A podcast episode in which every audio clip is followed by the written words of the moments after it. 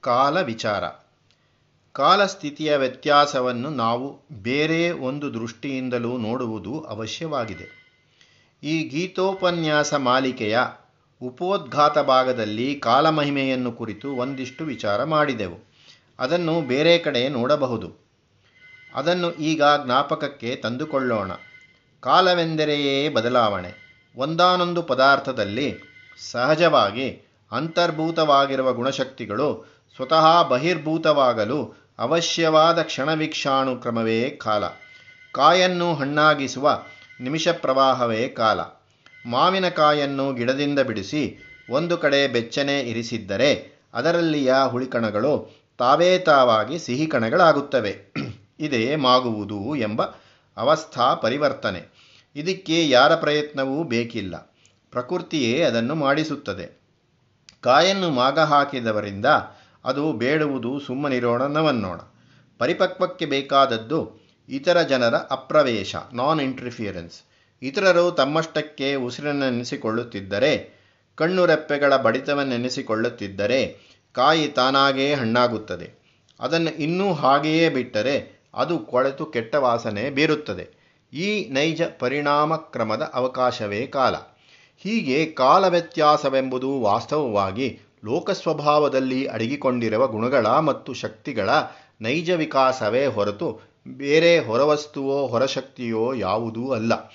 Europe, ಅಮೆರಿಕಗಳು, ಇಂಡಿಯಾವು ಪರಸ್ಪರ ಸಮೀಪಕ್ಕೆ ಬಂದಿರುವುದು, ಪರಸ್ಪರ ಪ್ರಭಾವಕಾರಿಗಳಾಗಿರುವುದು ಮನುಷ್ಯ ಸ್ವಭಾವದ ನೈಜ ವಿಕಾಸದ ಫಲಿತಾಂಶ. ವಿಶ್ವಮಾನವನ ಸ್ವಭಾವದಲ್ಲಿ ಅಂತರ್ಗತಗಳಾಗಿದ್ದ ಪ್ರವೃತ್ತಿ ಬೀಜಗಳು ತಾವೇ ತಾವಾಗಿ ಬಲಿತು, ಬಹಿರ್ಗತಗಳಾಗುತ್ತಿವೆ. ಇದು ತತ್ವವಿಚಾರದಿಂದ ತೋರಿಬರುವ ಲೋಕ ಸಂದರ್ಭ ವಿವರಣೆ.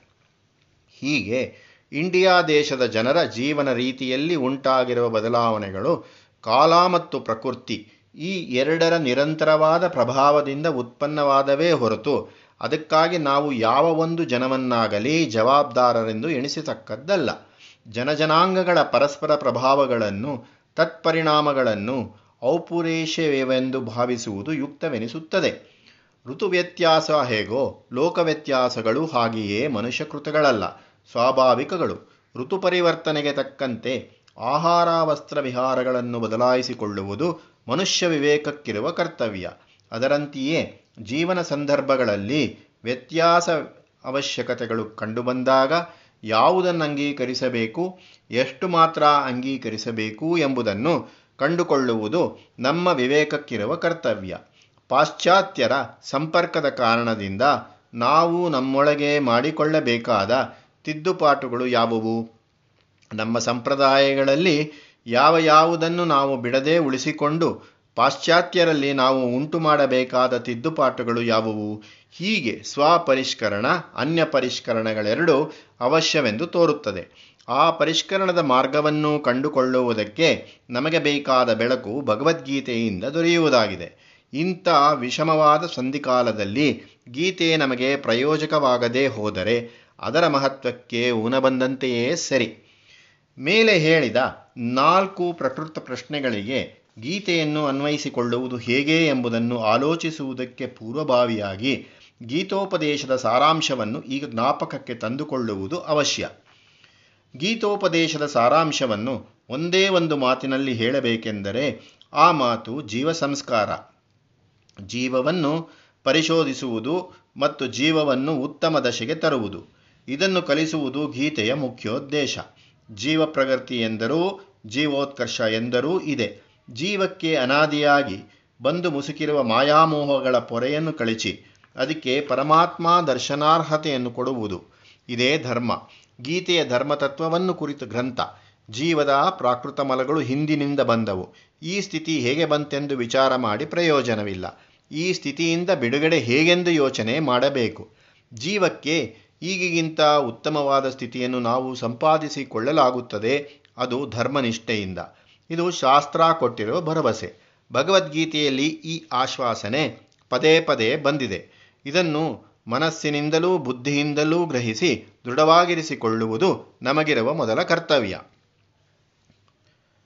ಒಂದು, ಜೀವಕ್ಕೆ ಉತ್ತಮ ಭವಿಷ್ಯವು ಸಾಧ್ಯ. ಎಂಬುದು ನಮಗೆ ಇಲ್ಲಿ ಮೂಲ ಪ್ರತಿಜ್ಞೆ. ಇದನ್ನು ಇಂಗ್ಲಿಷಿನಲ್ಲಿ ಪಾಸ್ಚುಲೇಟ್ ಎಂದು ಹೇಳುವ ಆಧಾರ ಸಮ್ಮತಿ ಎಂದಾದರೂ ಇಟ್ಟುಕೊಳ್ಳಬಹುದು. ಒಂದು ವಿಷಯವನ್ನು ವಿಚಾರ ಮಾಡುವಲ್ಲಿ ಉಭಯ ಪಕ್ಷಗಳವರು ಯಾವ ವಾಕ್ಯವನ್ನು ಪ್ರಮಾಣ ವಿವರಣೆಗಳನ್ನು ಅಪೇಕ್ಷಿಸದೆ ಪೀಠಿಕೆಯಾಗಿ ಅಂಗೀಕರಿಸಿಕೊಳ್ಳುತ್ತಾರೋ ಮತ್ತು ಹಾಗಾಗದಲ್ಲಿ ಆ ವಿಚಾರಾರಂಭವೇ ಸಾಧ್ಯವಾಗದೋ, ಆ ಅವಶ್ಯವಾದ ಪೀಠಿಕಾ ಸಂಗತಿಯೇ ಆಧಾರ ಸಮ್ಮತಿ. ಅದನ್ನಾಶ್ರಯಿಸಿಕೊಂಡು ಮಿಕ್ಕ ವಿಚಾರವೆಲ್ಲ ನಡೆಯುತ್ತದೆ. ಜೀವಕ್ಕೆ ಉತ್ತಮ ಭವಿಷ್ಯ ಸಾಧ್ಯವೆಂಬ ಮಾತನ್ನು ಇಂಗ್ಲಿಶಿನಲ್ಲಿ ಹೈಪಾಥಿಸಿಸ್ ಎಂದು ಹೇಳುವ ಅರ್ಥಾಪತ್ತಿಯೆಂದಾದರೂ ಇಟ್ಟುಕೊಳ್ಳಬಹುದು. ವಿಚಾರಾವಸರದಲ್ಲಿ ಯಾವ ಮೂಲಾನುಮಿತಿಯನ್ನು ಮೊದಲು ಅಂಗೀಕರಿಸಿಕೊಂಡರೆ ಅದರಿಂದ ಮಿಕ್ಕೆಲ್ಲ ಪ್ರಶ್ನೆಗಳಿಗೂ ಸಮಂಜಸವಾದ ಉತ್ತರ ದೊರೆತೀತೋ ಅದು ಅರ್ಥಾಪತ್ತಿ.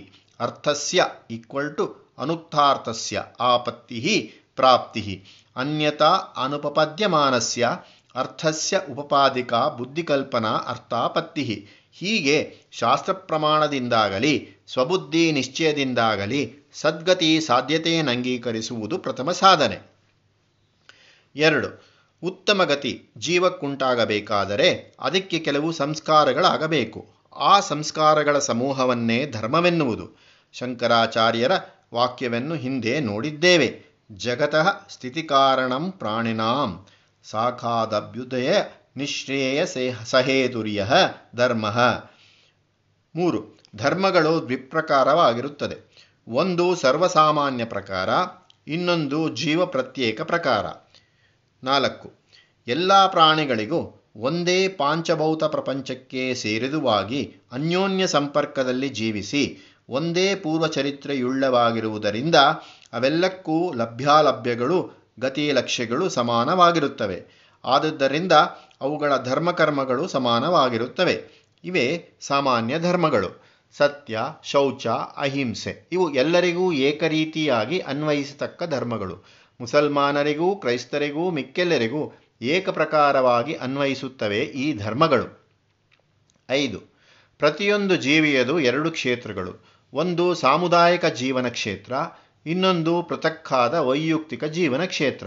ನಾನಾ ಜೀವಗಳಿಗೂ ಪ್ರಪಂಚೈಕ್ಯವಿದ್ದರೂ ಒಂದೊಂದರ ಪೂರ್ವಕರ್ಮ ವಾಸನೆಯೂ ಋಣಸಂಬಂಧಗಳು ಪ್ರಾರಬ್ಧ ಪ್ರಾಪ್ತಿಗಳು ಬೇರೆ ಬೇರೆಯಾಗಿರುತ್ತವೆ. ಈ ಅನಾದಿಯಾದ ಜೀವಕತೆ ಒಂದೊಂದರದೂ ಅದರದರದೇ ಆಗಿ ಪ್ರತ್ಯೇಕವಾಗಿರುವುದರಿಂದ ಒಂದೊಂದು ವ್ಯಷ್ಟಿ ಜೀವಕ್ಕೂ ಸಾಮಾನ್ಯ ಧರ್ಮಗಳ ಜೊತೆಗೆ ಕೆಲವು ವಿಶೇಷ ಧರ್ಮಗಳು ಸೇರಿರುತ್ತವೆ. ಇವೇ ಸ್ವ ಸ್ವಧರ್ಮಗಳು ವಿಶ್ವಮಾನವ ಧರ್ಮ. ಈಗ ವ್ಯಷ್ಟಿಧರ್ಮ ವಿಶೇಷ ಧರ್ಮಗಳ ವಿವರಣೆಗೆ ಹೋಗದೆ ಸರ್ವಮನುಷ್ಯ ಸಾಮಾನ್ಯವಾದ ಧರ್ಮಗಳನ್ನು ನೋಡೋಣ. ಅವು ಗೀತಾಶಾಸ್ತ್ರದ ಮೇರೆಗೆ ಹತ್ತು ಅಂಶಗಳುಳ್ಳವೆಂದು ತೋರುತ್ತದೆ. ಹೀಗೆ. ಒಂದು, ಆತ್ಮಪಾರಮ್ಯದ ಅಂಗೀಕಾರ. ಎರಡು, ಈಶ್ವರಾಧಿಕಾರದ ಅಂಗೀಕಾರ. ಮೂರು, ಧರ್ಮಾಂಗೀಕಾರ. ನಾಲ್ಕು, ಭೋಗೇಚ್ಛಾ ಪರಿಮಿತಿ. ಐದು, ಲೋಕ ಸುಸ್ಥಿತಿ ಕರ್ತವ್ಯತೆ. ಆರು ಆತ್ಮೌಪಮ್ಯ ನೀತಿ, ದಾನ. ಏಳು, ನಿತ್ಯ ಜೀವನ ಸಂಸ್ಕಾರ, ಯಜ್ಞ. ಎಂಟು, ತತ್ವಚಿಂತನಾಭ್ಯಾಸ, ತಪಸ್ಸು. ಒಂಬತ್ತು, ಶರಣಾಗತಿ. ಹತ್ತು, ಭೋಗಕ್ಕಿಂತ ಶಾಂತಿಯ ಉತ್ಕೃಷ್ಟತೆ. ಈಗ ಈ ಹತ್ತಂಶಗಳನ್ನು ಕೊಂಚ ವಿಸ್ತರಿಸಿ ನೆನಪಿಗೆ ತಂದುಕೊಳ್ಳೋಣ. ಒಂದು, ಆತ್ಮಪಾರಮ್ಯ. ಆತ್ಮವೆಂಬುದು ಎಲ್ಲ ಪ್ರಾಣಿಗಳಲ್ಲಿಯೂ ಇರುವ ಅಂತಃಸತ್ವ. ಮನುಷ್ಯನು ನಾನು ನಾನು ಎಂದುಕೊಳ್ಳುವಾಗ ಯಾವುದನ್ನು ಉದ್ದೇಶಿಸಿರುತ್ತಾನೋ ಆ ಅಹಂ ವಸ್ತುವೇ ಜೀವ.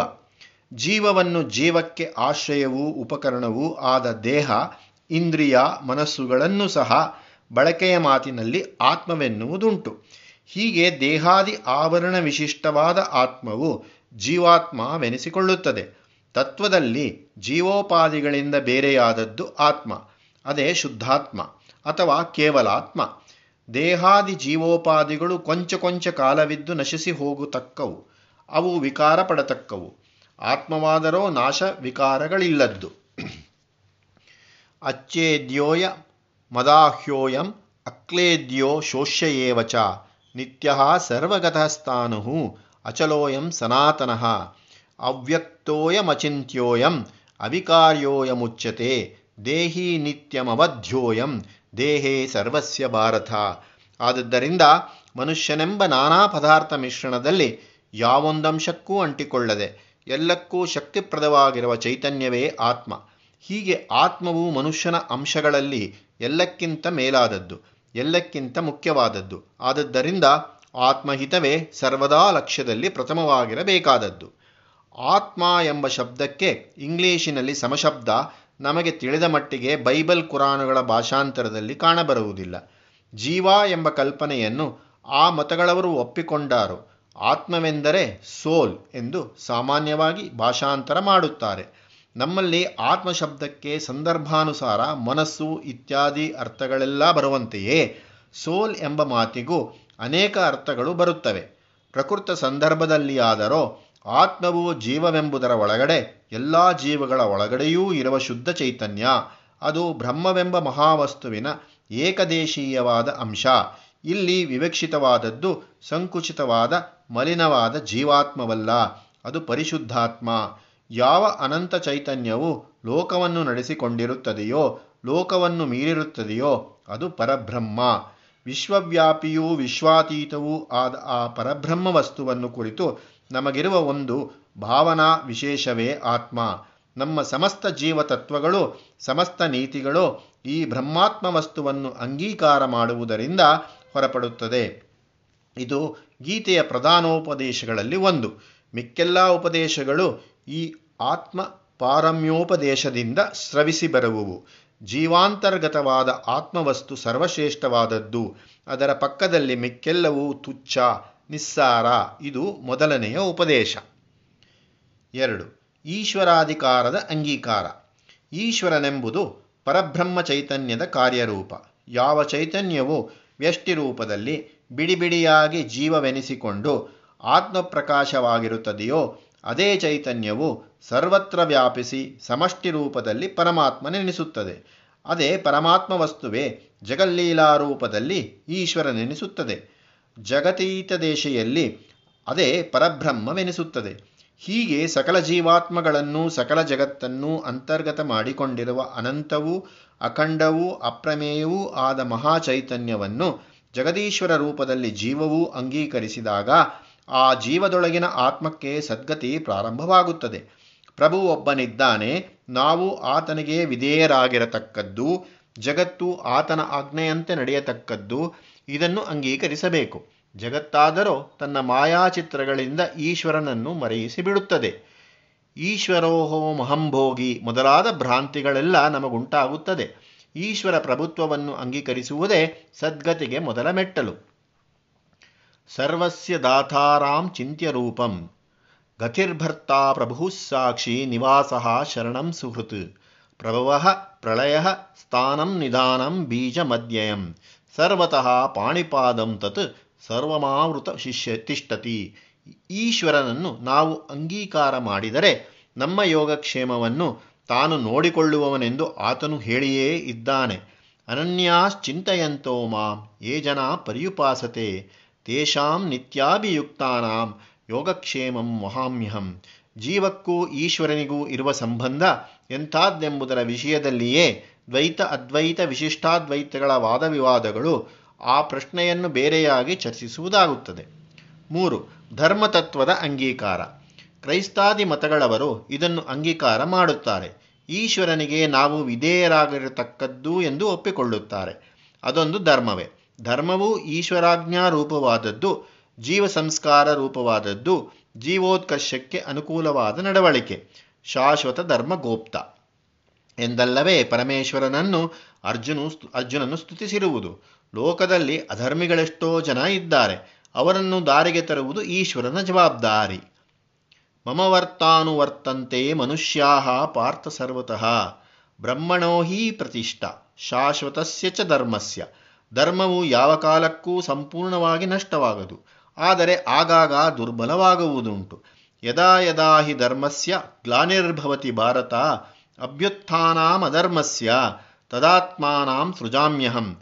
ಧರ್ಮವನ್ನು ಉಳಿಸುವ ಜವಾಬ್ದಾರಿ ಈಶ್ವರನದು. ಪರಿತ್ರಾಣಾಯ ಸಾಧೂನಾಂ ವಿನಾಶಾಯ ಚ ದುಷ್ಕೃತಾಂ. ಧರ್ಮ ಸಂಸ್ಥಾಪನಾರ್ಥಾಯ ಸಂಭವಾಮಿ ಯುಗೇ ಯುಗೇ. ಧರ್ಮವನ್ನು ನಾವು ಅಂಗೀಕಾರ ಮಾಡಬೇಕಾದದ್ದು.